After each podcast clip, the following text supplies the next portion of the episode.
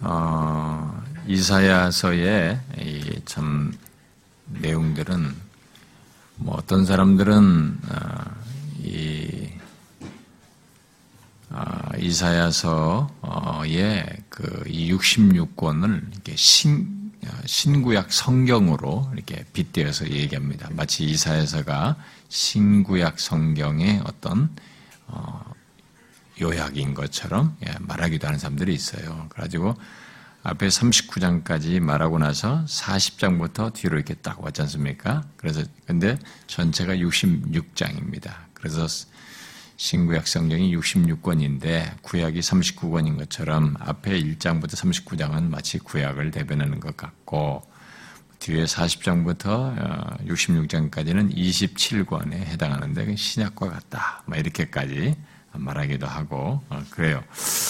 아, 근데 뭐 그런 것은 참 짜맞추는 얘기인 것 같기도 하고 그런데요. 어쨌든 이 신약 아니 이사야서의 이 뒷부분은 아, 아, 굉장히 그 어, 그리스도 안에서 성취되는 그런 부유한 내용들, 심지어 종말론적인 내용까지 다 담고 있어서 참 귀한 내용들이 많습니다. 그리고 뒤에 우리가 앞으로 이제 다음 시간부터 살피게 될 60장 이하의 60장부터 66장도 상당히 이제 굉장히 귀한 내용이죠. 음, 그래서 아, 이뒤 내용 또한 사실 이사야서의 60장 이하도 우리가 참 설레게 하는 그런 아, 내용들을 담고 있습니다. 이제 우리가 바로 그 초입에 또 여기 이렇게 됐습니다.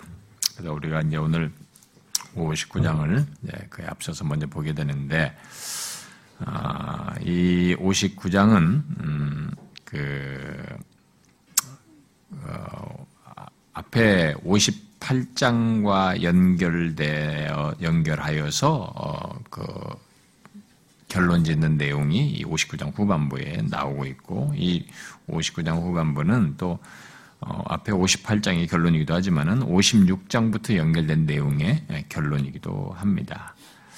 아, 그래서 이제 59장에서 어, 앞부분의 내용에 대한 이 결론이 이 아까 여러분들 중간부터 읽기 시작한 15절 하반절부터 21절의 내용이 있어서 어, 우리가 이제 어, 계속 앞에 거를 여러분들이 상기하여서 연결해서 보면은 좋을 것 같아요. 그래서 이제 이 59장을 이제 세 단락으로 나누어서 보면 좋을 것 같습니다. 1절부터 8절, 그 다음에 9절부터 15절 상반절, 그 다음에 15절 하반절부터 나머지까지로 예, 나누어서 보면 좋을 것 같습니다. 자, 먼저 이 첫 번째 단락을 봅시다. 먼저 1절부터 8절. 음, 여러분 기억하시죠? 제가 아, 역사서를 얘기할 때는 아, 역사서 속에 구절을 일일이 설명하지 않았고 거기서 성경 전체 그각 장에서 말하는 내용을 가지고 예, 성경 전체를 관통하는 구속사적인 시각에서 그리고 성경을 보는 이해 차원에서 역사서를 봤어요. 그러나 이 선지서를 볼 때는 아, 선지서는 이게 대체적으로 그 구절을 구절을 설명하지 않으면 안 될 그런 예언적인 내용들, 아, 그 표현들을 다 담고 있기 때문에 그리고 하나님의 직접적인 진술 전달될 내용들을 많이 담고 있어서 우리가 이렇게 좀 더 구절 구절들을 이렇게 보게 됩니다.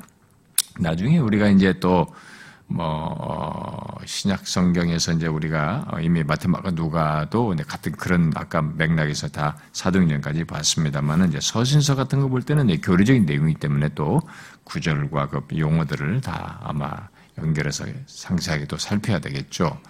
아, 그래서 제가 지금 로마서를 바로 이사야에 이어서 할 것이냐 마지막에 제가 아, 이 뒷부분에 이제 선지서들이 너무 많아요. 뒷부분에. 근데 뒤에 있는데 그걸 다 일일이 제가 하면은 너무 많은 시간이 걸려 나중으로 막 여러 개 되면 이제 그 부분 좀 제가 나중에 개 되면 할 정도로 넘어가고 그냥 어, 로마서로 갔으면 좋겠다 이런 생각도 한편에 들긴 하고요. 네, 그런데 아직도 한켠에 약간 미련이 있어요. 원래 이걸 했을 때 연결해서 이 역사의 흐름 속에 이 선지서, 이사야서의 선지서, 유다에 대한 이 선지서의 이런 말씀 이후에 그것이 역사 속에서 그 다음에 연결해서 어떻게 이루어졌는지를 좀 더 예레미야를 통해서 보일 수 있기 때문에 예레미야를 보는 것이 좋을 것 같기도 하고 아니면 예레미야는 별도로 그런 마지막 부분에 하나님께서 마지막 징계하기까지 지독스럽게 타락한 실상을 말해주니까 어쩌면 우리의 한국교나 이런 우리들의 영적인 현실을 보게 하는 내용을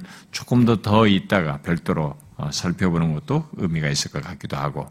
그러면은 로마서로 바로 갈 수도 있고 안다면은 그러면 이, 이, 이, 선지서들 중에서 뭐 다른 것들을 여러분들이 뭐 이전에 우리 사역자들 보면 말라기도 하고 사역자들이 뭐 하박국도 하고 뭐 요나도 하고 몇 군데 다 하고 뭐 저도 옛날에 요나서도 조금 했고 간단하게 뭐 이게 그때는 뭐 chapter by chapter로 했었죠. 그렇게 하고 뭐 오바데아서 같은 것도 하고 뭐 이렇게 저도 두루두루 했었는데 그러니까 그것들은 좀 미루고 이제 아, 아, 호세아서 정도는 만약에 하게 된다면 이사에서 끝나고 로마서로 바로 가든가 아니면은 이제 호세아서 정도는 제가 하고 간다든가 뭐 이렇게 생각을 할 수도 있을 것 같아요. 원래 호세아서를 제가 주일 낮예배 시간에 하려고 굉장히 애를 썼어요. 애를 썼는데 아, 그게 잘 안 됐죠. 음, 제가 옛날에 그 호주에서 2장, 어, 3장까지 강의를 하다가 멈췄는데 참 아까워요. 호세아서 너무. 그래서 어쩌면은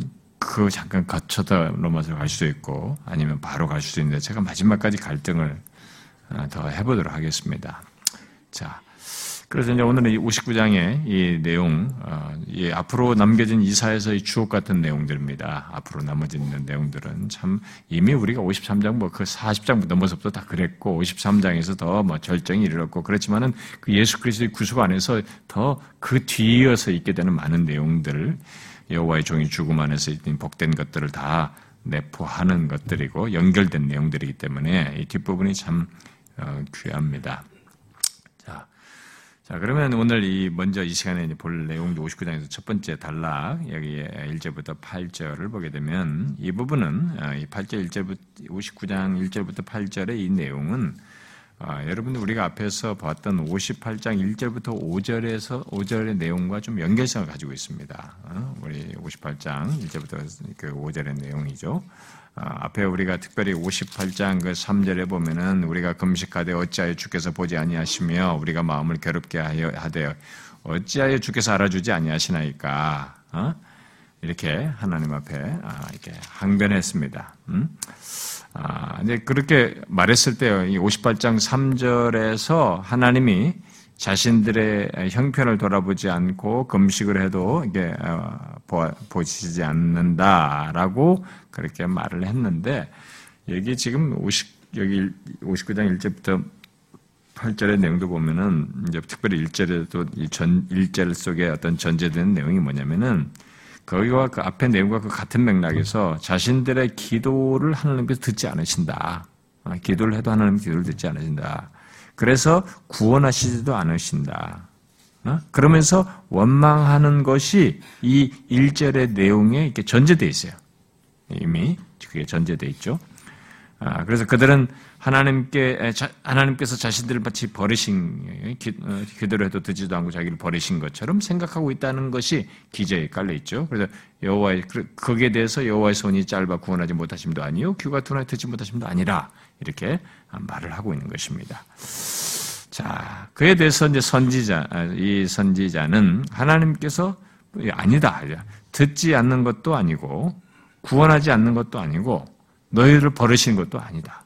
라고 하는 것입니다. 오히려 하나님은 그들이 하나님으로 하여금 은혜를 베풀지 못하도록 막고 서는, 어? 그걸 방해하는 당사자들로 어, 존재하는 것으로 지금 얘기를 하죠. 그런 문제점을 가지고 있는 것으로 지적을 합니다. 하나님은 기꺼이 그들을 어, 그들의 기도를 듣기를 원하시고 구원하시기 원하시고 그들에게 은혜 베풀기 원하시는데 여기 보니까 아니래. 응? 음, 아니, 듣지 못하심이 아니라 이렇게 일절에 말하고 있습니다.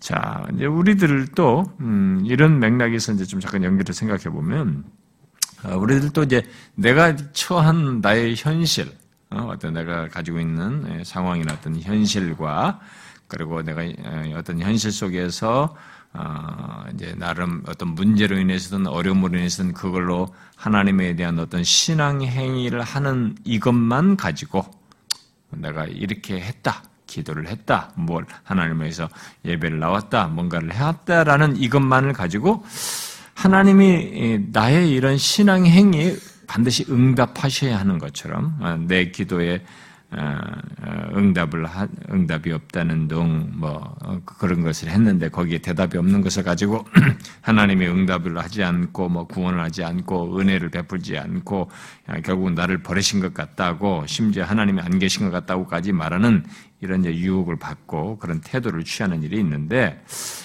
여기서 분명히 얘기하죠. 하나님은 변함이 없어요. 아, 우리들이 그런 생각과 그런 말을 할 때 이런 성경의 계시 말씀을 통해서 정확히 아셔야 됩니다. 내 경험세가 어떠느냐, 내가 내 기분이 어떠느냐, 내 현실이 어떠느냐를 가지고 자꾸 거기에서 어떤 행동을 한 것에 대해서 하나님이 이렇게 뭐 하지 않는다라고 자꾸 이런 내가 가지고 있는 경험과 현실과 나의 기분과 내 생각을 가지고 하나님은 이러시다라고 이렇게 단정 짓지 말아야 됩니다. 하나님께서 뭐 기도를 듣지 않는다는 둥뭐 어쩐다 이렇게 단정 짓지 말아야 됩니다. 그렇지 않아요. 하나님은 오히려 정반대입니다. 하나님은 변함이 없으세요. 변함이 없습니다. 하나님은 응답, 우리의 기도에 응답하시는 분으로 계시며 자기 백성들의 간구를 들으시고 구원을 베푸시고 은혜를 베풀기를 원하시는 분으로 계십니다. 기꺼이 그러시기를 원하셔요. 그게 하나님이에요. 성경에 계시는 하나님은 그런 하나님입니다. 우리들이 그런 부분에 대해서 자꾸 다른 단정을 내리고 다른 행동을 하는 것은 우리가 지금 내가 가지고 있는 경험과 이 상황으로 인해서 답답함으로 인해서 내 어떤 것으로 인해서 자꾸 그런 규정을 자꾸 하는 것입니다. 오히려 성경은 거꾸로 얘기합니다. 문제는 하나님께 있는 것이 아니라 우리에게 있다는 것입니다.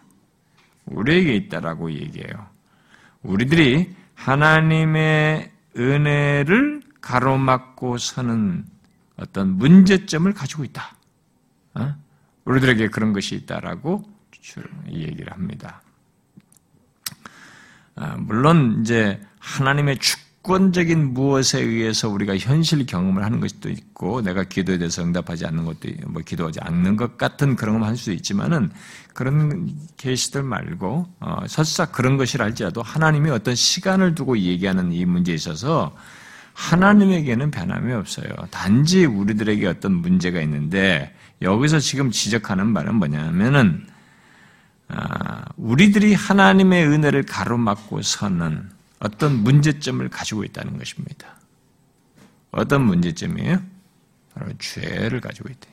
죄가 우리가 그런 것에 대한 아, 어떤 문제점, 걸림돌로 가지고 있다라고 지금 얘기를 하는 겁니다. 2절에 오직 너희 죄악이 너희와 너희 하나님 사를 갈라놓았고 너희 죄가 그의 얼굴을 가리어서 너희에게서 듣지 아니하시게 않으시게 함이니라. 예.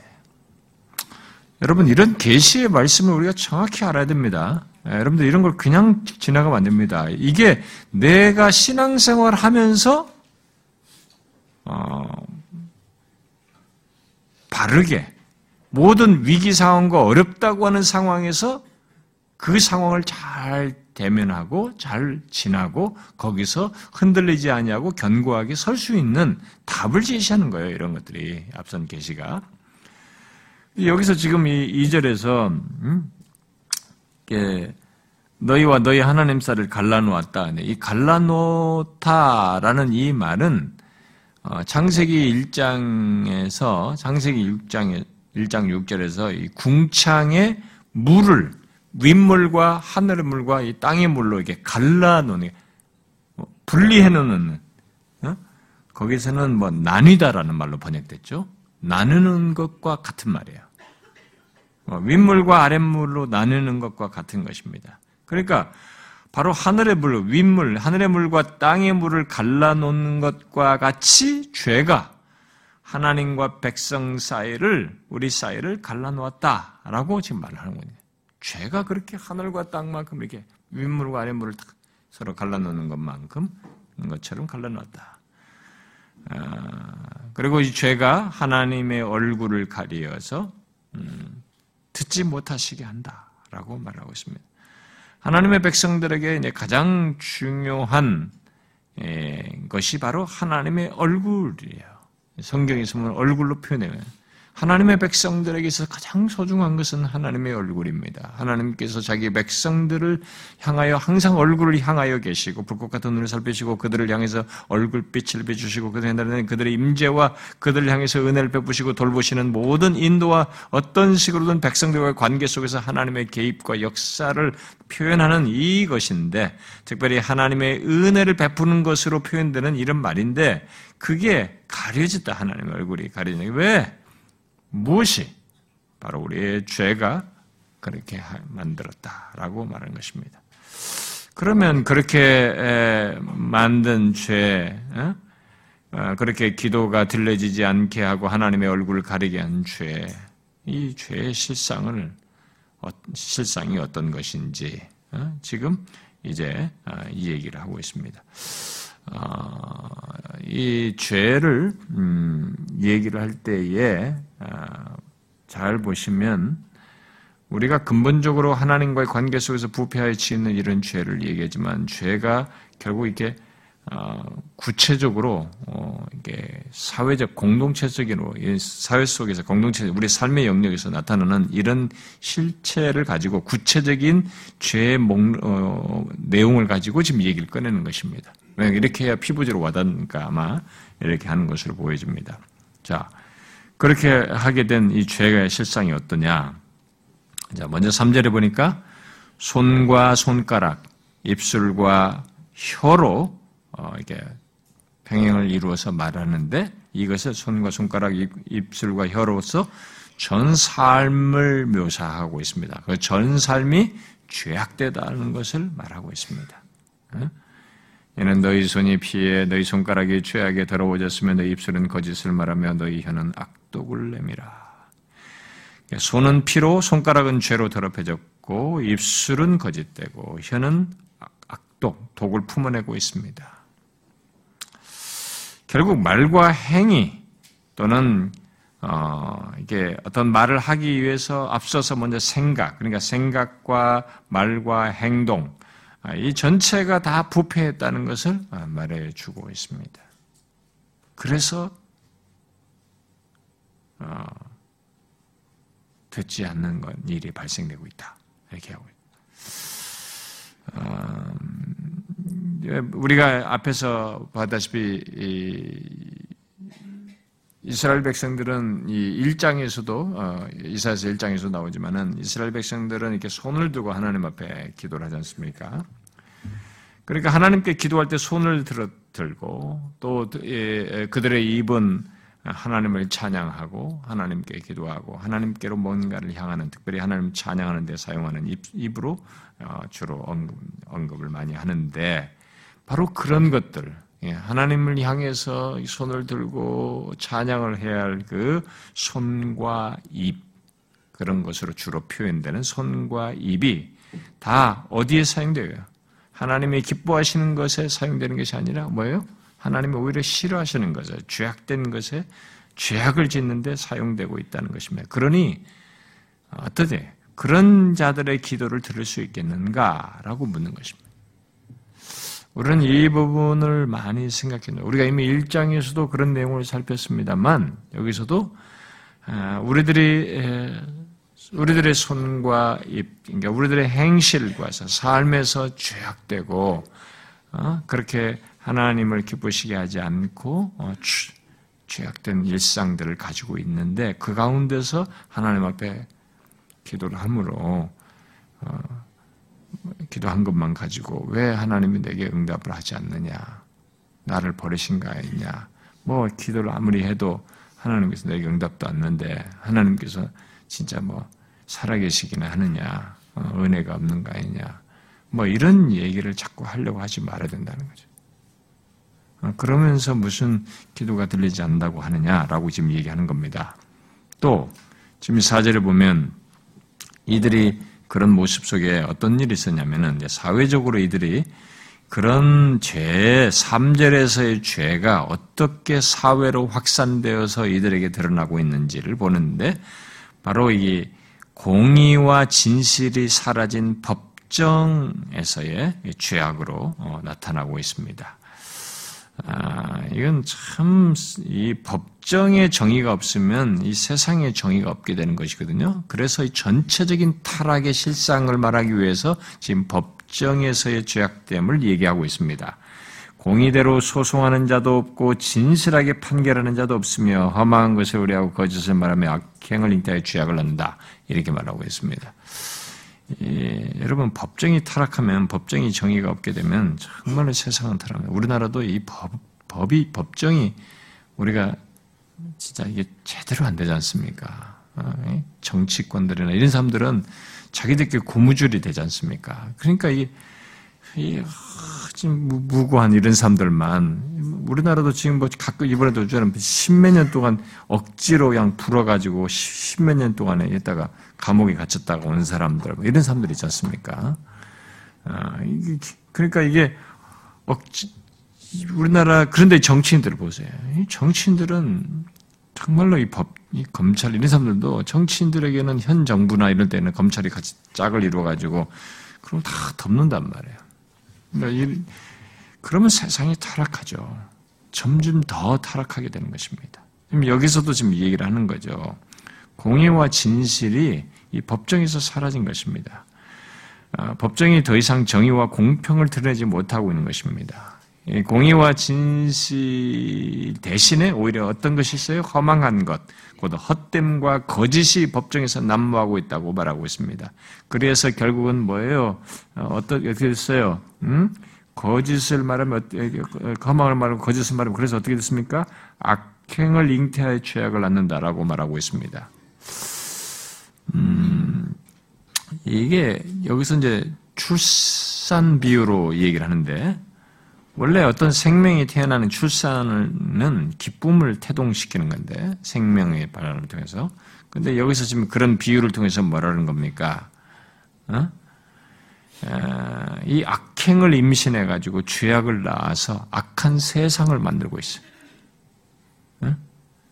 악행을 임신해서 죄악을 낳아서 악한 세상을 만들고 있습니다. 이렇게 죄가 통용되는 세상에 대해서 선지자가 지금 5절과 6절을 말을 하는 것입니다. 뭡니까? 독사야를 품으며 거미줄을 짜나니 그 알을 먹는 자는 죽을 것이요 그 알이 자 터져서 독사가 나올 것이나 그 짠 것으로는 옷을 이룰 수 없을 것이요 그 행위로는 자기를 가릴 수 없을 것이며 그 행위는 죄악의 행위라 그것은 포악한 행동이 있다. 이렇게 얘기해요. 아, 뭔 얘기입니까?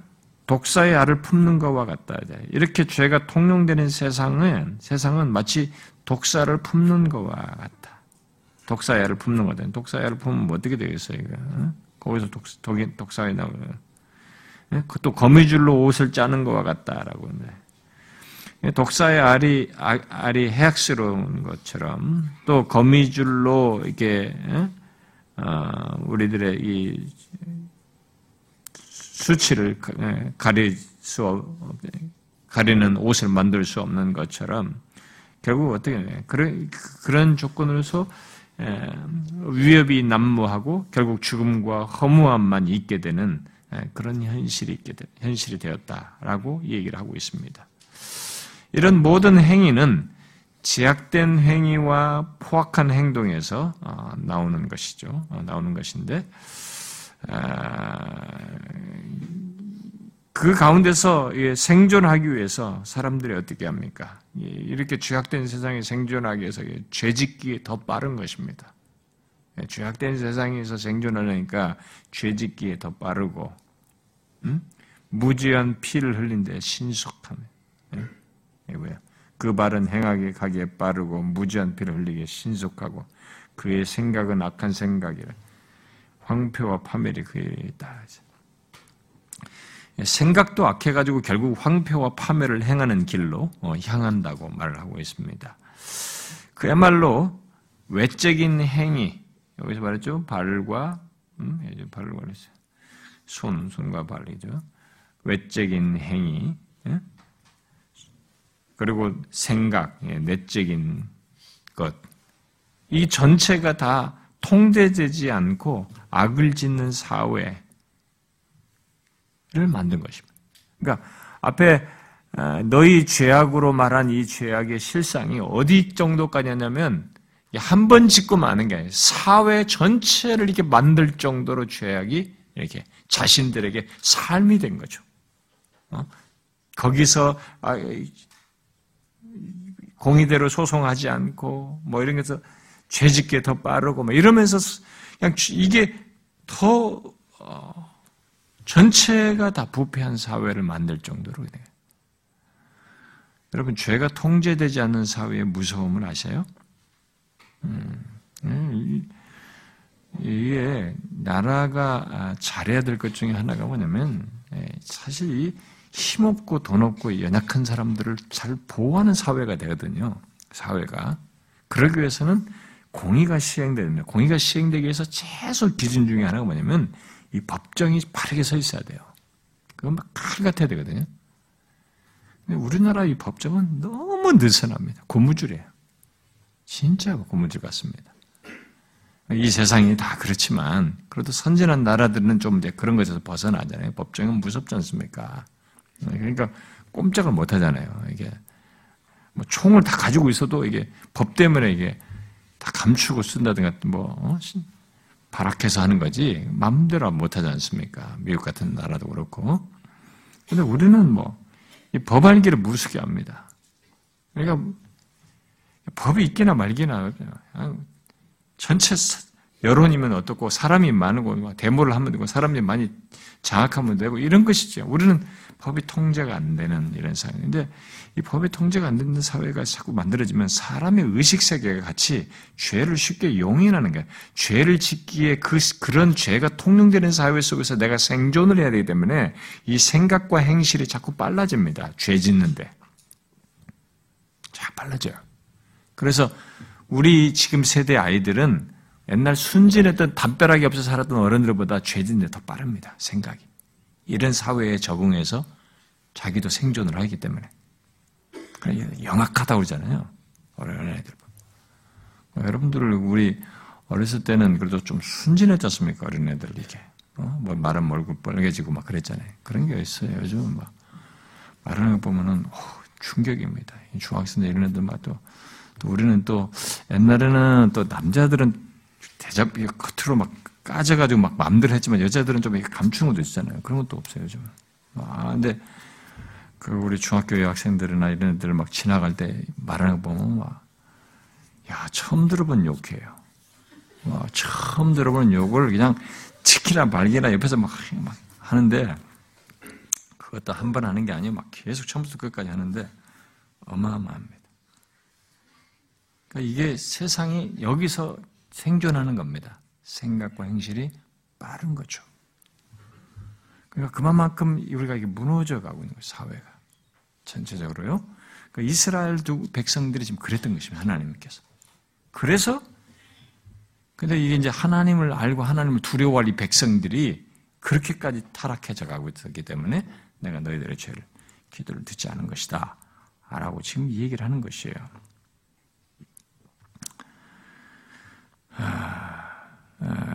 그래서 이제 예, 이들의 예, 이 전체 사회가 아, 그 정도로 이렇게 악을 짓는 사회가 네, 됐던 됐는데 그래서 이제 그들의 그 그들의 길은 여기 이제 그렇게 될 수밖에 없었던 것은 그들의 길은 여기 스스로 굽게 만드는 것이다라고 이제 스스로 굽게 만드는 것이어서 그 굽은 길에 평강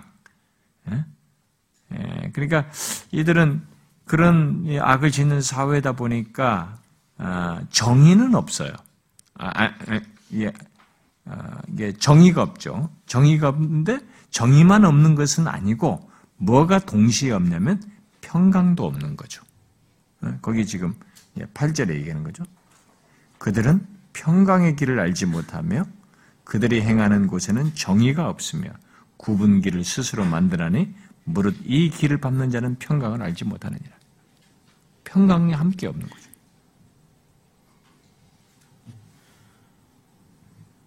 음. 그러니까 이 공의만 없는 것이 아니라 그렇게 죄를 짓는데 빠른 그런 풍토 속에는 동시에 평강도 없는 것이죠.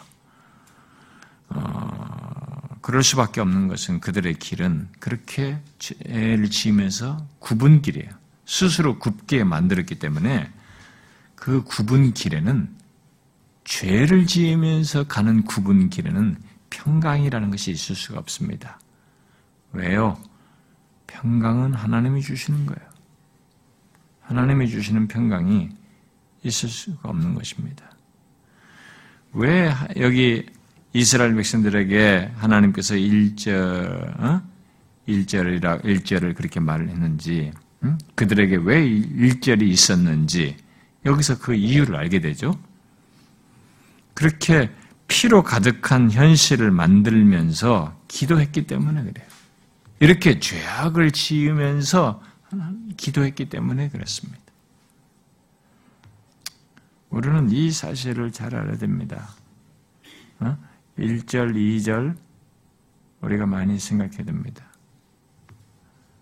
우리의 죄악이 죄를 한것 죄를 지으면서 하나님께서 무슨 신앙 행위를 해가지고 신앙 행위를 하는 것만 가지고 이 신앙 행위에 하나님께서 이런 응답을 하셔야 되고 어떤 것을 해야 된다고 생각하는 것은 하나님을 너무 모르고 하는 것입니다. 그게 아니죠. 자, 그 다음에 그 두 번째 단락으로 가봅시다, 그러면. 음, 이제 9절부터 15절 상반절인데, 아, 이 단락은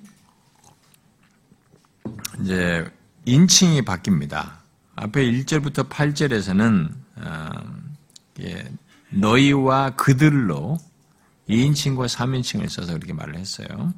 그런데 여기 이 9절부터 15절 상반절은 우리로 바뀌어요. 1인칭으로 바뀝니다. 그러면서 이 우리에 해당하는 이 선지자를 포함해서 이 어, 떤 그들 가운데 회개하는 사람들이죠. 어, 남은 자에 해당하는 사람들이겠죠. 음, 이들이 공동체적인 탄식과 함께 죄 고백을 하는 것을 보게 됩니다. 여기서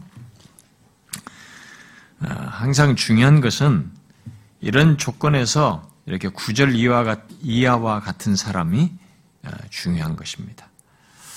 자, 여기 구절에서 백성들은 정의와 공의가 멀고 어, 그것을 갖지 못했던 것은 다 자신들 때문이라고 하는 것을 어, 얘기하게 되죠. 이하에서 다 그렇습니다.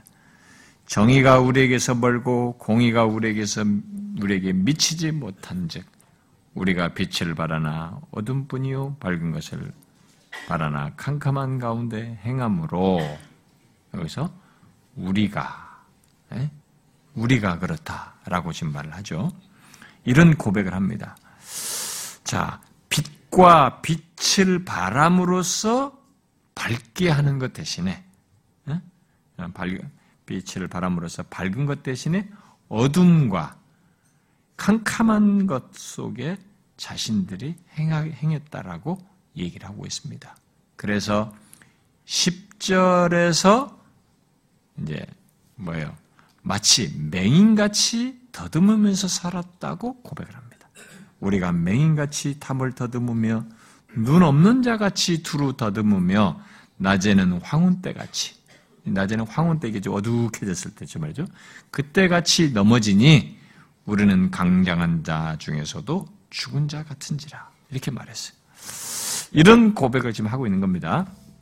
자, 눈 멀어도 눈먼 줄을 모르고 행했던 자신들이에요. 그동안의 이 사람들이. 근데 여기서 지금 고백을 하죠.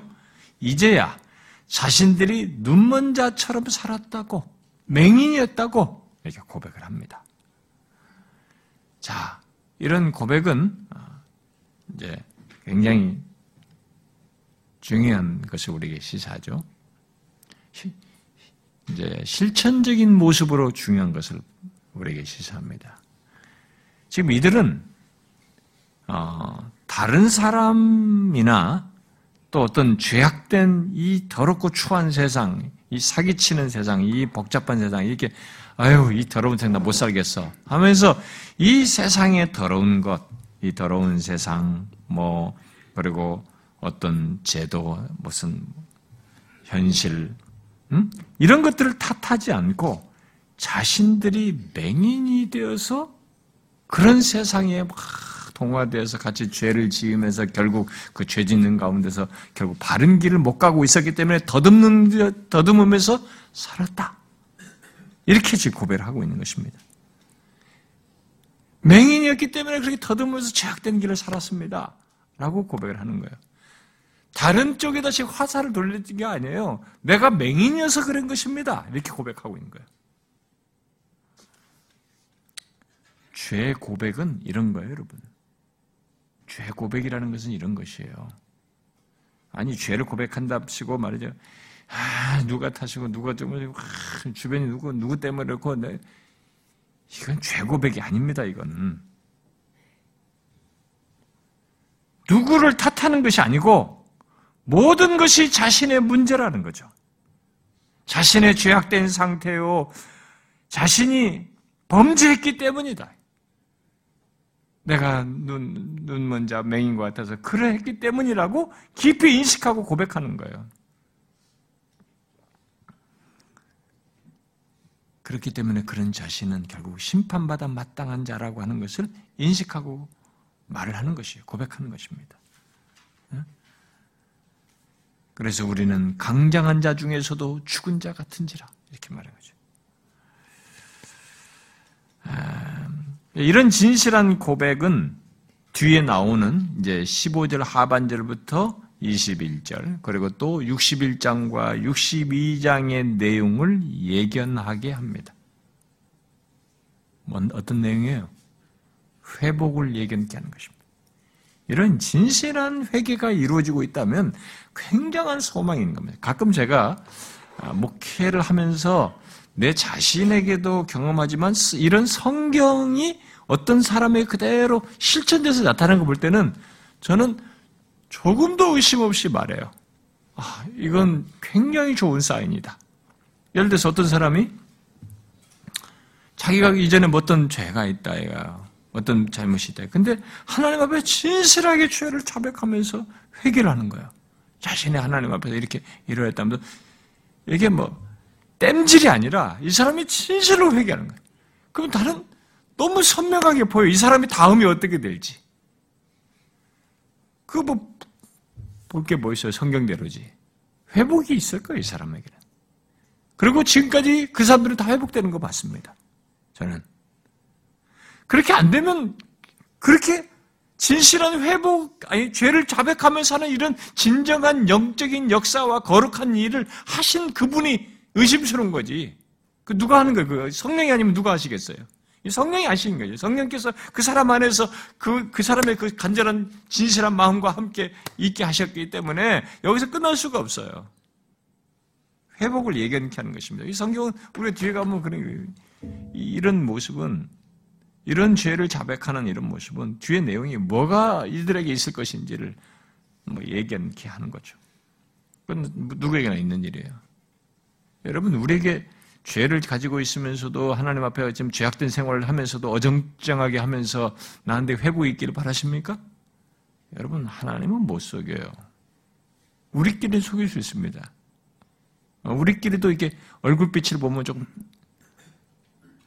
감추기 어렵죠. 우리끼리도. 대충. 좀 잘 감추는 사람이 아주 능수능란해도 예, 얼굴 우리끼리도 감추기 어렵지만, 아니, 우리끼리 대충 이게 조금 이렇게 하지만, 하나님은 안 돼요. 근데 우리끼리도 사실 감추기 어려워요. 여러분 제가 보면 알지 않습니까? 여러분도 서로 알지 않습니까? 우리가 인간사에서도 여러분 직장 생활에서도 서로 사이에서도 알듯이 또 특별히 우리는 또 영적인 존재이라 교회 안에서 영적인 맥락에서 우리가 서로 보면 알 수 있잖아요. 여러분도 알죠 서로 아, 이 사람이 나에 대해서 마음이 좋은지 나쁜지 예전 같지 않은지 여러분 알지 않습니까? 얼굴 보면 알아요 몰라요 알죠. 서로 알지 않습니까? 어? 저한테도 처음에 그렇게 좋아하고 얼굴 밝은 빛으로 막 하시고 막 그래서 어느 순간부터 저한테 이렇게 살살 피하시고 얼굴 이렇게 미소가 사라지고 뭐가 왜 무슨 일이 있을까? 네. 그런 사람들이 있어요. 저는 속만 애태우면 왜 그럴까? 내가 뭔 잘못했나? 저 사람한테 무슨 문제가 있을까? 근데 우리끼리도 알죠? 어느 정도? 근데 하나님은 안 되잖아요.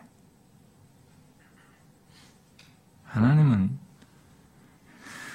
우리가 그렇게 대충 아, 속이시는 분이 아니에요.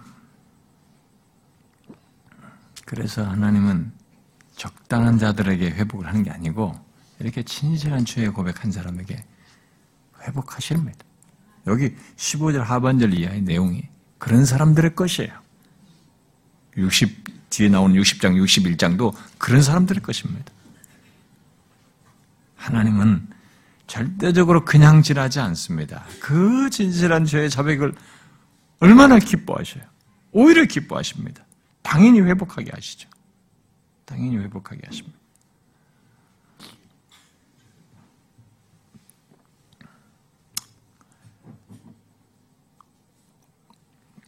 죄의 고백은 누구를 탓하는 것이 아닙니다. 모든 것이 자신의 문제이고 나의 죄악된 상태이며 범한 죄 때문인 것을 깊이 인식하고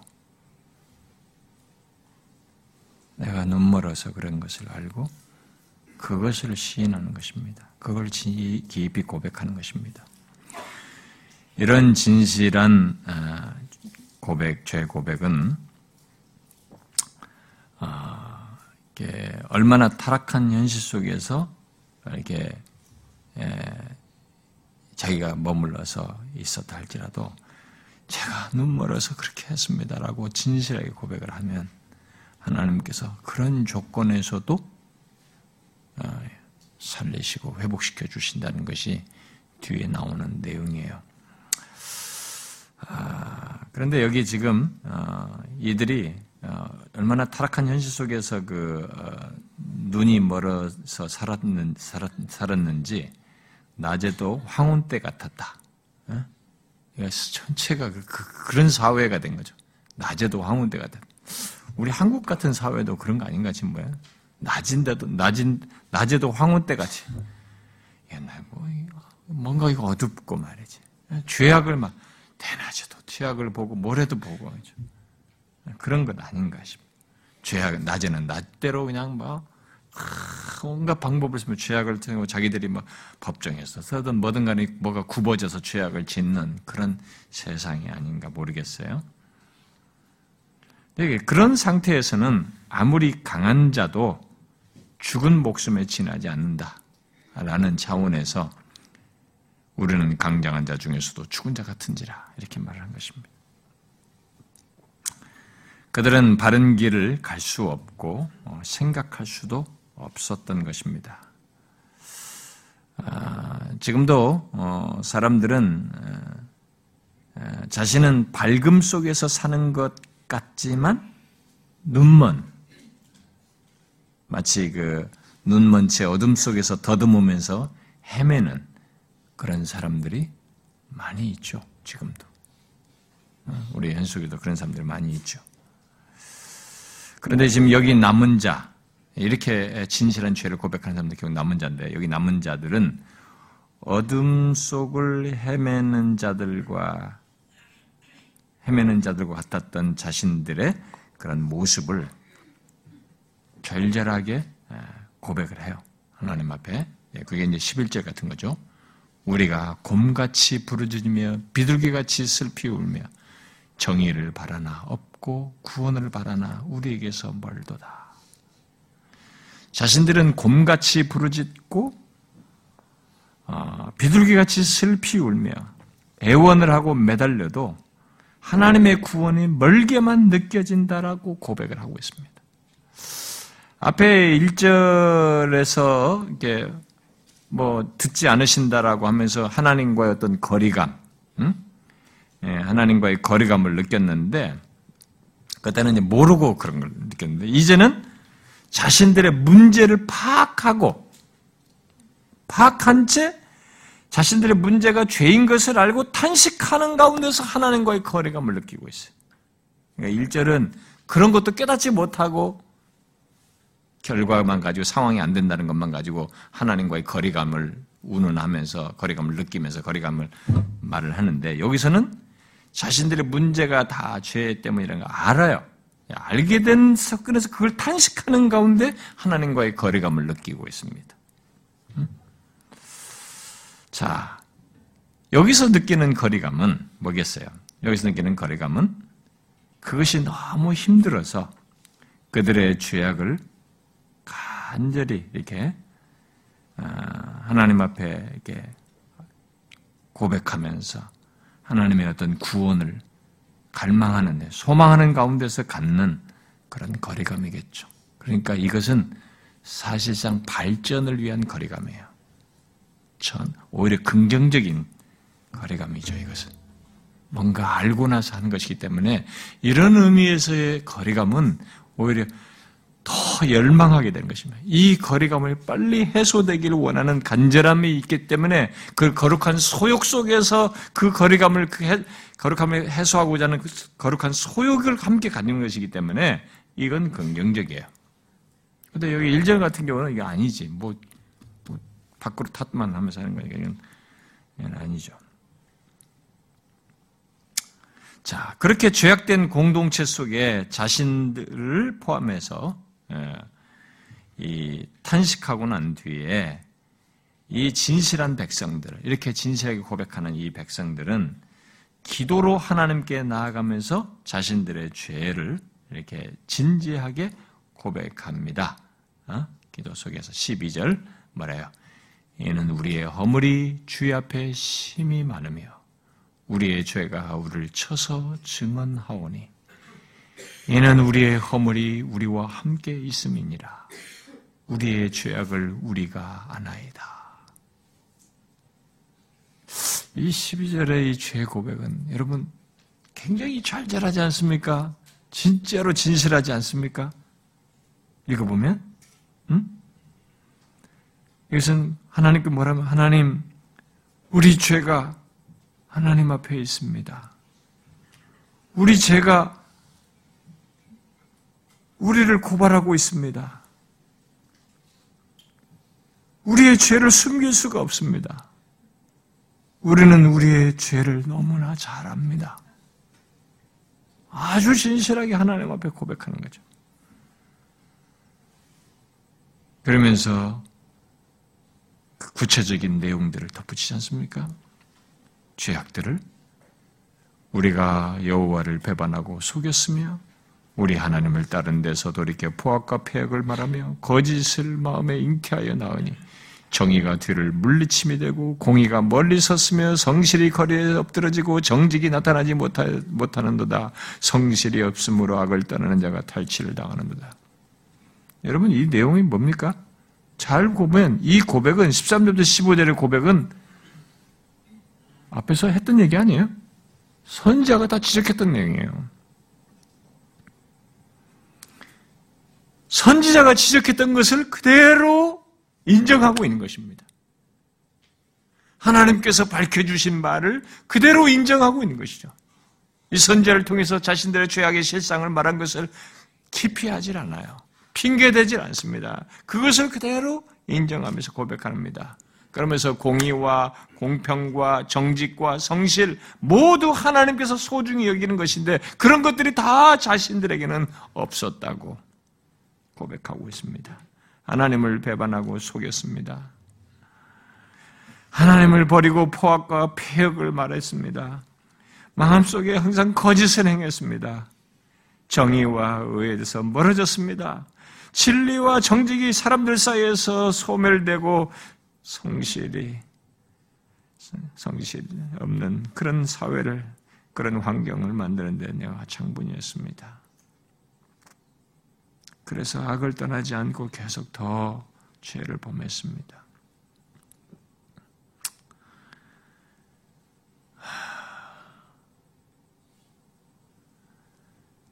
그러니 여기 그러면서 어, 당연히 악을 행하는 자가 어, 징계를 받고 어, 교훈을 받아야 하지만은 자신들의 이 진리가 상실되어서 악에게서 떠난 자가 오히려 어떻게 됐다고 그래요? 악을 떠나는 자가 좀 인정을 받아야 되는데 악을 떠나는 자가 어떻게 됐어요? 인정을 받지 못 오히려 희생양이 되었습니다. 악을 떠나는 자가 탈취를 당하는 듯. 이런 이, 이, 의인이 이렇게 짓밟히는 거죠. 오히려 의인이 희생양이 되는 거죠. 음. 우리 시대는 어떨까요? 음. 여러분 이런 얘기 들으니까 이제 아 참 사회 고발을 진짜 잘했네 이렇게 생각하십니까? 여러분 이스라엘 백성들이에요. 하나님의 백성이에요. 하나님 앞에서 이 정도까지 무너졌다가 이렇게 그런 것 이런 죄를 범했다고 고백하는 것입니다. 그러니까 그들은 이런 죄를 지었던 것이죠. 여러분 우리는 어떻습니까? 우리가 하나님 믿는 우리로서 우리였습니까?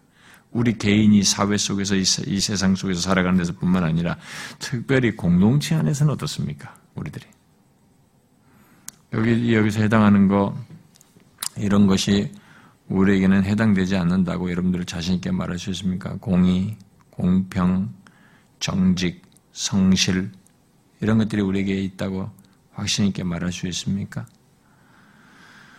아, 우리들의 관계는 어떻습니까? 서로들에 대해서 우리는 정직하고 성실한가요? 혹시 우리들은 텃세 같은 걸 안 부립니까? 먼저 왔다고. 내가 먼저 이 영역에 있다고. 내가 이 일을 한다고. 내가 이 일은 직분자라고. 텃세를 부리며 다른 사람들과의 관계 속에서 정직과 성실이 없는 모습을 나타내지는 않습니까? 우열감을 느낌으로써 다른 사람들과의 관계를 그런 식으로 하지는 않습니까? 누구를 무시하지는 않나요? 누구를 왕따시키지는 않습니까? 미워하지는 않습니까? 나는 피해자라고 생각하십니까? 나는 남들로부터 그런 대접만 받았다고 생각하십니까? 자신은 정직한 겁니까? 잘 생각해 보세요. 우리가 이 하나님 백성들이 이런 것을 다 회개를 하는 것이 고백을 하는. 우리들도 이런 것을 용납하면 안 되는 것입니다. 왜 내 기도가 안 들려집니까, 하나님? 이러지 말고 이런 죄악들을 하나님 앞에 진실로 고백해야 합니다. 우리의 허물이 주 앞에 심이 많습니다. 우리의 죄가 우리를 쳐서 증언합니다. 내 죄가 나에게 증거를 하고 있습니다. 나의 허물이 나와 함께 있습니다. 내 죄를 내가 압니다, 하나님. 남들 탓할 것이 아닙니다. 제게 이런 죄가 있습니다. 우리가 그렇게 하나님 앞에 죄를 진실로 자백하고 회개해야 되겠죠. 뭘 구하면서 하나님 앞에 내가 원하는 거 달라고 뭐 이게 응답이 안 있는다는 등 어떻든 얘기하기 전에 하나님과 내 사이에 이런 걸림돌이 있는지 막고 서 있는 것은 없는지 생각하여서 그런 진정한 죄의 자백을 해야 되겠죠.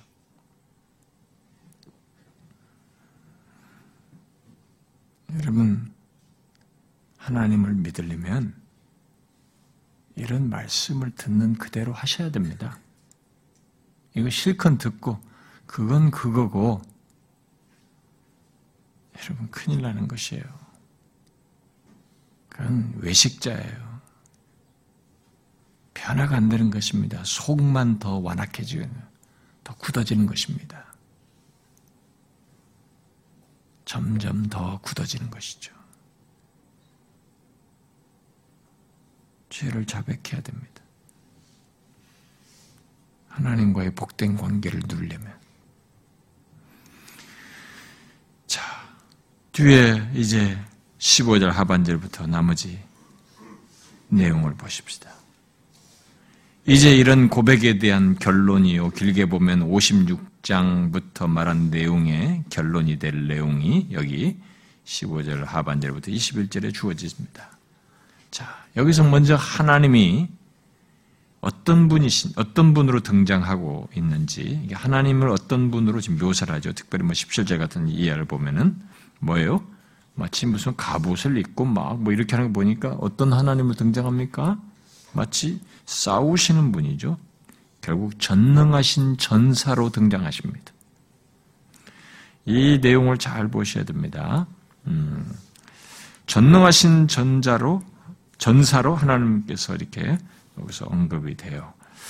마치 과거에 이스라엘 백성들을 위해서 이렇게 가나안 땅을 정복할 때나 뭐 이렇게 이스라엘 백성들을 위해서 싸우시는 전사로 나타나셨던 것처럼 그런 분으로 지금 여기서 묘사를 되고 있어요. 지금 외영상을 보면 그런 전사로 지금 묘사가 되고 있습니다. 그런데 그렇게 해서 뭔가 이제 구원하기 위한 자기 백성을 구원하기 위한 그런 전사로 이렇게 모습을 하고 묘사돼서 등장을 하는데 이 구원을 받아야 할 대상, 이 구원이 필요한 이 백성들, 이들은 분명히 이분 이런 전사로부터 구원을 받아야 할 필요를 가지고 있는데 어떤 대상으로부터 이들이 구원해야 하는지 대상이 여기서 명확하게 나타나지 않습니다. 그러니까 누구로부터 이들을 구출해야 되는지 그 대적이 여기 선명하게 나타나 언급되고 있질 않아요. 지금 이, 이 뒷단락에. 응? 무엇으로부터 구원이 필요하다는 것이야. 이 전사가 와서 이들을 무엇으로부터 구원하시겠다는 것인가? 어? 어떤 대적으로부터 구원하시겠다는가? 명확하게 언급이 안 됩니다. 도대체 어떤 대적으로부터 구원하시겠다는 겁니까? 놀라운 사실입니다. 여기에 잘 보시면. 뭐예요? 바로 이 우주 만물의 가장 강력한 대적이에요. 온 우주 만물을 통틀어서 가장 강력한 대적. 모든 인간에게 가장 강력한 대적이요. 하나님의 이 백성들에게 이 땅을 사는 동안 가장 강력한 대적입니다. 뭐예요? 예? 그게 뭡니까?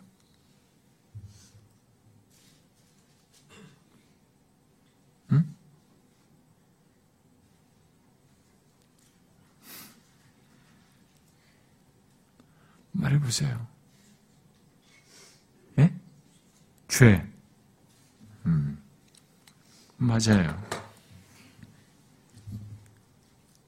죄입니다. 이 전사, 전능하신 전사로 묘사되는 이 하나님이 무엇으로부터 이 백성들을 구원하시는가? 바로 이 강력한 죄로부터 구원하시기 위해서 오시는 것으로 묘사를 하고 있습니다. 그것을 위해 하나님이 예, 그, 그 강력한 죄로부터 이들을 구원하시기 위해서 하나님이 나서지 않으시면 안 된다는 것을 여기서 지금 말씀하죠. 나서지 않으면 안 되었기에 이 죄라는 대적을 처리하기 위해서 전사로 등장하시는 것을 보게 돼요. 아, 마치 마치 바로 이 죄에 대한 아, 인간의 무능력을 해결하시기 위해서 아, 나서시는 하나님으로 등장합니다. 여러분, 인간은 이 죄에 대해서는 무능합니다. 죄에 대한 인간의 예, 이 무능력이 여기서 그 죄로부터 구원하신 하나님이 오시지 않으면 안 되는 것을 이렇게 안, 안 되, 오지 않으시면 안 되었고, 바로 그렇게, 그래서 하나님이 오신다는 것을 여기 이사야 59장에서 말해주고 있습니다. 아, 이 세상의 모든 사람들이 알아야 할 놀라운 사실이 바로 이겁니다. 인간은 죄를 해결하지 못한다는 것입니다. 이 죄에 관해서 인간은 완전히 무능합니다. 죄를 해결할 수 있는 인간이 없어요. 그렇죠? 그리고 여러분 제가 복음잔치나 회심 집회나 이런 얘기할 때 제가 죄를 얘기하지 않습니까? 죄를 말하지 않고 구원을 말할 수가 없어요. 죄를 말하지 않고 우리에게 어떤 복된 것을 말할 수가 없습니다. 이 가장 무섭고 가장 강력한 대제이기 때문에. 근데 그걸 누가 해결하느냐? 아무도 없어요. 하나님밖에 없습니다. 그가 이 죄를 대적하기 위해서 등장하시는 거죠. 인간 세상에 이 죄로 죄, 예, 그러니까 죄의 양태죠. 불의하고 이 불의한 이 세상, 부정과 부패가 있는 이 세상, 이 세상에 그런 죄악된 것은 그것은 우리들 스스로 어떻게 해낼 수가 없습니다. 바꿀 수가 없어요. 누가 어떤 대통령이 나와서 우리 부패를 해야 돼. 인간의 타락한 정치 권력을 보면은 권력자가 되면 이 부패함과 탐욕과 죄악이 꿈틀대는데 그걸 누가 해결해요? 그 다음 대통령이 오면 괜찮을까요? 그는 또다시 합니다. 처음 1, 2년은 신선하게 하지만 3년쯤 지나면 이제 자기 권력이 생겨나고 끈들이 생겨나고 막 하기 때문에 다 또 뭐가 한다. 계속 그런 일이 생기는 것입니다. 그걸 벗어나는 인간이 어디 있습니까? 이 세상에 이런 부패와 타락과 불의함과 부정을 누가 해결합니까? 아무도 해결 못해. 인간은 스스로 할 수가 없습니다. 하나님은 그래서 여기 15절 하반절과 16절 말씀대로 그런 세상 속에 있는 하나님의 백성을 보시는 거죠. 여호와께서 이렇게 15절까지 말한 부정과 부패와 타락과 죄악이 있는 그 가운데서 있는 이들을 이를 살피시고 그 정의가 없는 것을 기뻐하지 아니하시고 사람이 없음을 보시며 중재자가 없음을 이상히 여기시고 자기 팔로 스스로 구원을 베푸시며 자기의 공의를 스스로 의지하셔서 일어나십니다. 응?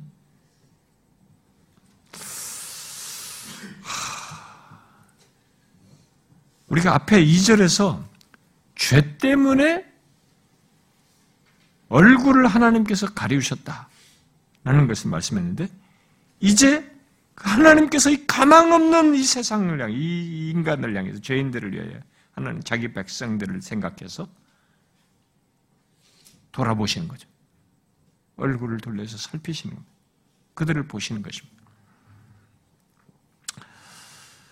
아무도 구원할 자가 없고 여기 사람이 없어요. 사람이 없으니까 아무도 구원할 자가 없고 위로하고 치유해 줄 사람도 없고 중재할 만한 사람도 없고 그런 사람도 없는 것을 보신 것입니다. 그리고 그들 스스로는 아무것도 할 수 없음을 보시는 거죠.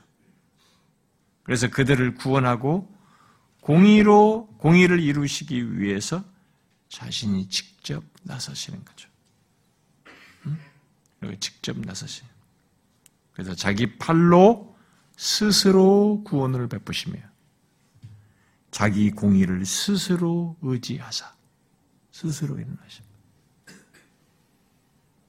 네, 기독교의 놀라운 것은 제가 항상 얘기지만 우리가 뭘 해서 스스로 해서 하나님께 이르는 것이 아니라 가망 없는 우리에게 하나님이 스스로 우리에게 오심으로써 구원이 가능하게 된다. 죄에서 해결 구원 얻는 일이 가능하게 된다라는 것입니다. 아무도 없기 때문에 하나님께서 스스로 자신의 팔, 바로 자신의 힘으로 자신의 공의를 의지하여서 행하시고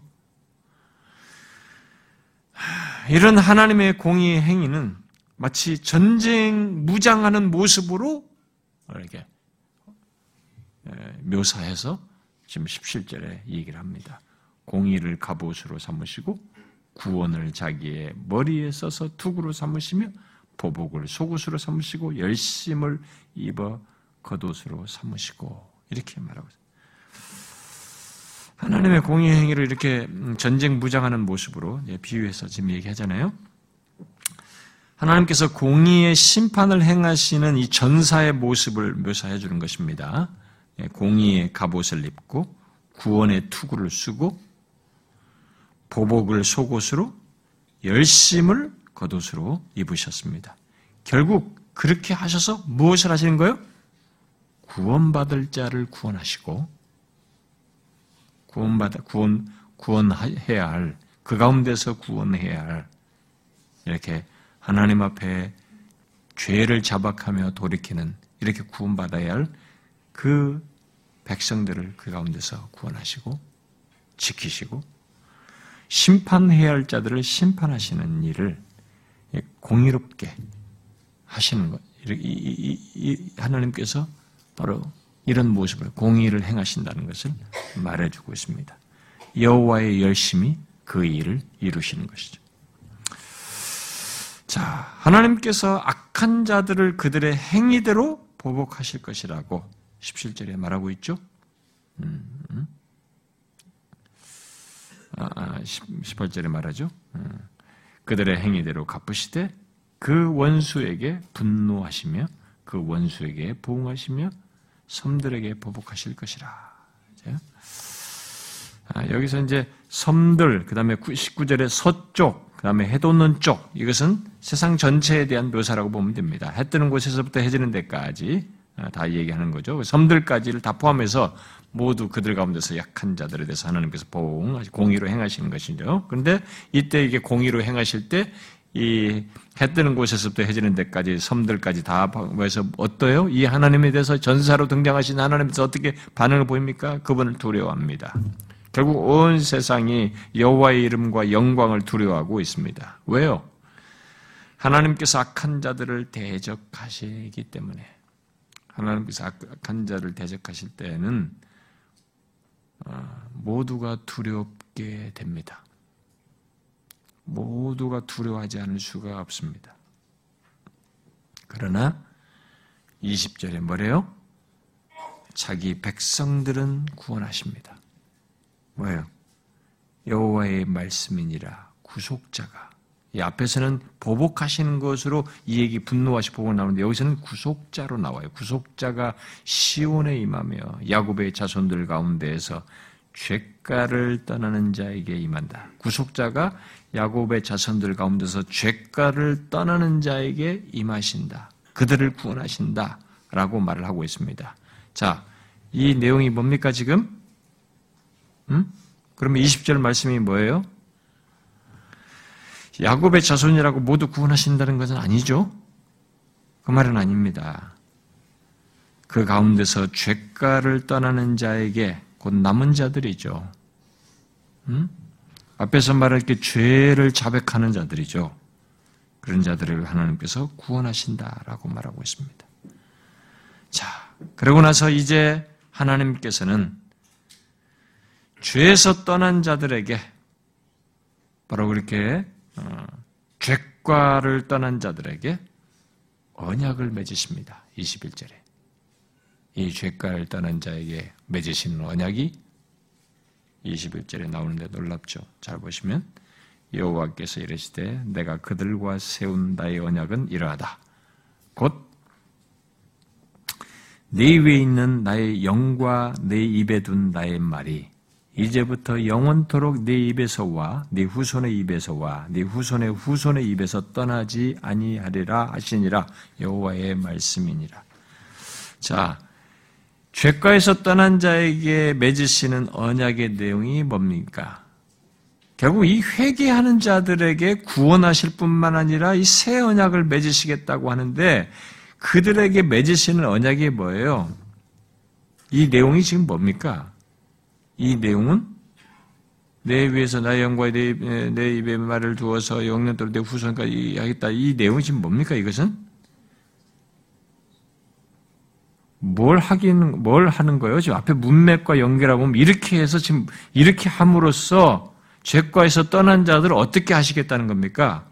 더 이상 아까 이 죄를 정복하기, 죄를 해결하기 위한 전사로 오셨잖아요. 대적 죄 죄라고 하는 대적을 처리하기 위해서 오신 전사 아닙니까? 하나님이. 그러니까 여기서 지금 이렇게 해서 결국 이들을 어, 어떻게 만드는 겁니까?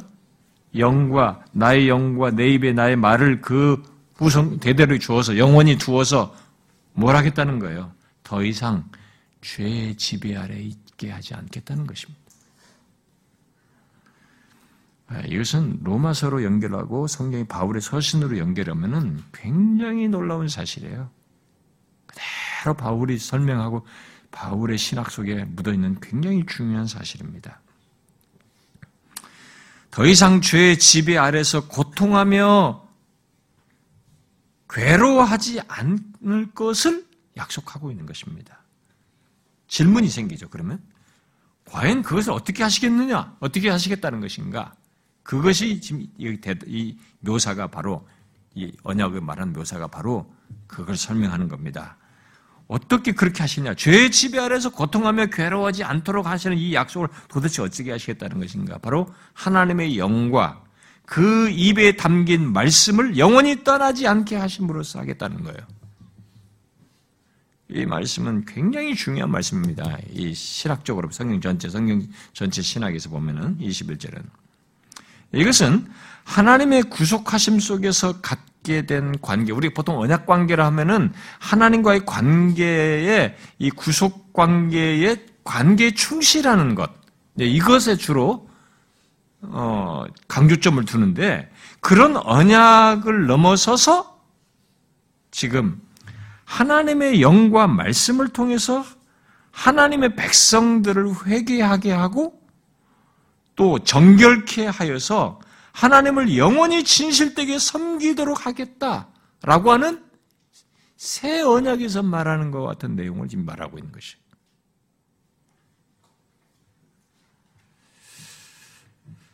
하나님의 영과 말씀을 통해서 하나님의 백성들을 회개하게 하고 정결케 하고 하나님을 영원히 진실되게 섬기도록 하겠다라는 것을 약속하고 있습니다. 아, 하나님이 친히 오셔서 어, 우리 죄를 대속하시고 행하신 것, 음, 그것은 더 이상 죄의 지배 아래 있지 않게 하기 위함이죠. 하나님께서 오셔서 예수 그리스도에 오신 것이셔서 사도 바울의 해석은 그랬잖아요. 예수 그리스도께서 오셔서 그가 구속하심으로써 우리에게 의롭다 하시고 우리를 정결케 하시니 모든 것에서 볼 때 예수 그리스도께서 하나님이 친히 오셔서 우리를 구속하셨을 때 우리에게 일차적으로 뭐예요? 더 이상 죄의 지배 아래 있지 않도록 하기 위함입니다. 이 죄의 권세, 죄의 저주 아래 있지 않도록 하기 위함입니다. 그런데 그 이후에도 이 죄가 우리를 하여금 이게 고통하고 괴롭게 하는, 힘들게 하는 요소를 가지고 있어요.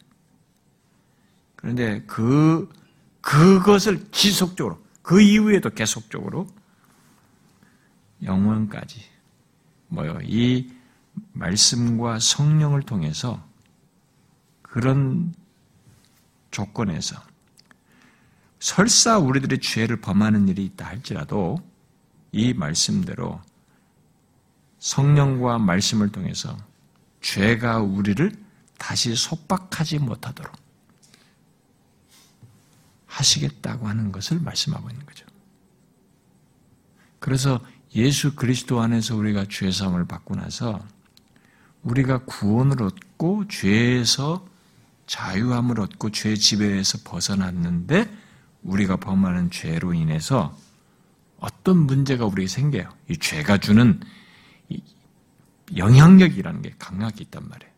네, 그런 것이 있는데 그때 우리가 이것이 아무리 나를 엄습하고 뒤 흔들고 막 또 다시 정죄감에 빠지게 만들고 막 이런 많은 영향이 있어도 말씀과 성령을 통해서 우리를 다시 우리가 53장에서 이미 예수 그리스도를 통해서 죄를 해결하신 것, 죄상을 받는 걸 얘기했잖아요. 속죄받는 걸 다 얘기했지 않습니까?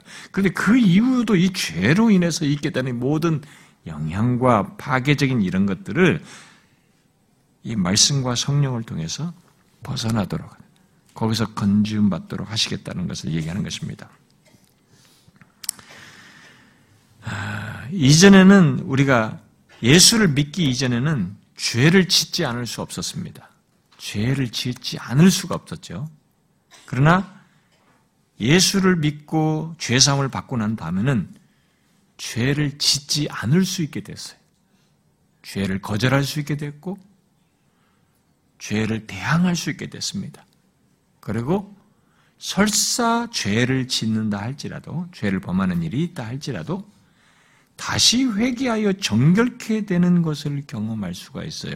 성령과 말씀을 통해서. 바로 예수 그리스도의 구속에 근거하여서 우리를 다시 정결케 하는 일을 성령께서 말씀을 통해서 하시는 거죠. 지금 그 얘기를 하는 거죠. 이 때문에 하나님과 구원 관, 구원 관계 속에 있는 신자는 말씀과 성령으로 충만해야 됩니다. 이것은 자, 여러분들이 경험적으로도 확인할 수 있습니다. 말씀과 성령으로 충만하지 않으면 당장 우리가 경험하는 것중 뭐냐면 죄의 지배에서 벗어났음에도 불구하고 자신이 죄에서 집에서 벗어났다는 것을 망각하고 죄로 인한 비참함과 고통과 이 괴로움을 경험하면서 시달래요. 거기서 빨리 건지움 받고 정결케 되는 이런 혜택을 풍성하게 못 누려요. 실제로. 그래서 신자는 하나님께서 너무 풍성하고 완벽한 배경을 우리에게 다 설정해 만들어줬단 말이에요. 영원히 죄로부터 건진받고 죄의 정죄에서 벗어나고 죄의 형벌에서 죄의 권세에서 모든 것을 죄의 지배를 벗어나는 일을 모두가 다 하나님의 친히 오셔서 십자가에 달리 죽으시면 다 이루셨단 말이에요.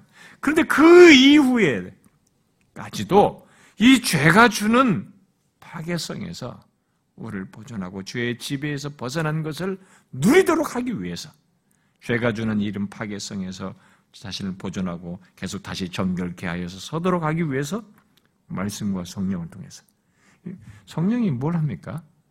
그리스도의 구속에 근거하여, 근거하여서 거기서 다시 정결케 되도록 말씀을 통해서 계속 역사하시는 거 아니겠어요? 바로 그렇게 함으로써 우리를 보존하시는 거죠.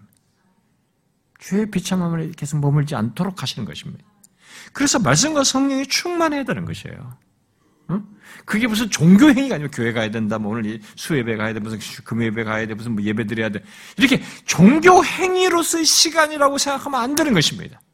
말씀과 성령이 충만하기 위해서 그것이 우리로 하여금 신자로서 풍성함을 누리는 것이에요. 풍성함을 누리도록 하기 위한 것입니다. 이런 언약을 줬어요. 이게 우리에게 그대로 그리스도 안에서 다 이루어져서 혜택받고 있습니다. 근데 이런 걸 알지도 못하고 못 누리고 계속 똑같은 거. 이런 모습에 있는 사람들이 얼마나 많은지 몰라요.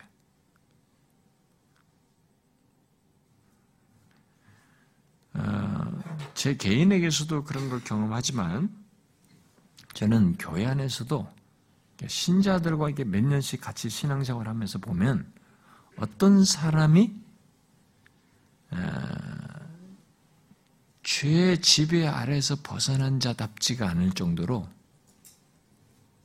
이게 죄로 고통해요. 괴로워하고. 어? 어떤 그러다가 어떤 사람은 아예 무뎌져요. 네, 그건 아주 이제 아주 안 좋은 상태예요. 네, 그런 사람은 여기 일절 같은 일을 하는 거죠. 자기가 이게 죄가 가려운데도 그것도 모르고 왜 안 합니다. 이러면서 자기 종교 행위만 가지고 정당화하면서 이렇게 일절 같은 하는 건데. 그러니까 더 나빠진 케이스고. 그런데 아직도 그 정도까지 가지 않았는데 이렇게 말이죠. 음. 자기가 이 죄로 인해서 정결케 되고 얼마든지 자유함을 누리고 풍성함을 누릴 수 있는데 못 누려요. 왜 그럴까요? 여러 이유 중에 하나는 그 사람이 거기서 정결케 되고 회개하고 또 정결케 되고 이렇게 회복할 수 있는 그 모든 것에 이 답으로 여기 언약 속에 주신 말씀과 성령에 충실하지 않아서 말씀과 성령으로 충만하지 않아서 그런 것입니다. 말씀과 성령으로 멀어지면 그런 현상이 생겨요. 여러분들이 주변에 예수 믿는 사람들 다 보세요. 저는 교회 안에서 그런 사람들 많이 봐요. 같이 있으면서 저 사람이 왜 그럴까? 대부분 그런 이유가 다 가지고 있어요. 뭐 예배 듣기만 하는 게 아니고 그것을 자신에게 그대로 받아들이고 수용하는 것을 포함해서 얘기하는 겁니다. 말씀과 성령이라는 것은 귀로만 듣는 걸 얘기하는 게 아니에요. 그래서 여러분 오늘 이 말씀에 여기 15절 하반절부터 21절을 잘 기억하십시오. 그리고 앞에 이 대상들이 누군지를 명심하세요. 9절부터 15절에 진실한 죄의 자백을 한 사람들이에요. 그 죄가를 떠난 자에게 이런 약속을 하고 있습니다. 이런 언약을 맺고 있습니다. 정상적인 신자는 여기서 말한 이 내용에 해당돼요. 그러니 말씀과 성령에 충만하여서 충실함으로써 죄에서 그 막강한 죄에서 벗어난 것의 혜택과 복을 풍성히 누리면서 사십시오. 왜 예수 믿는데 죄의 매 노예처럼 말이죠. 왜 불편해하고, 왜 힘들어하고, 왜 같이 신앙생활 하면서 어려워하고, 응? 왜 그렇게 짓눌린 듯이 살아갑니까? 왜 자유함을 못 누리십니까? 아닙니다, 여러분. 정상적으로 누르셔야 됩니다, 여러분들이. 말씀과 성령에 충만하길 바랍니다. 기도합시다.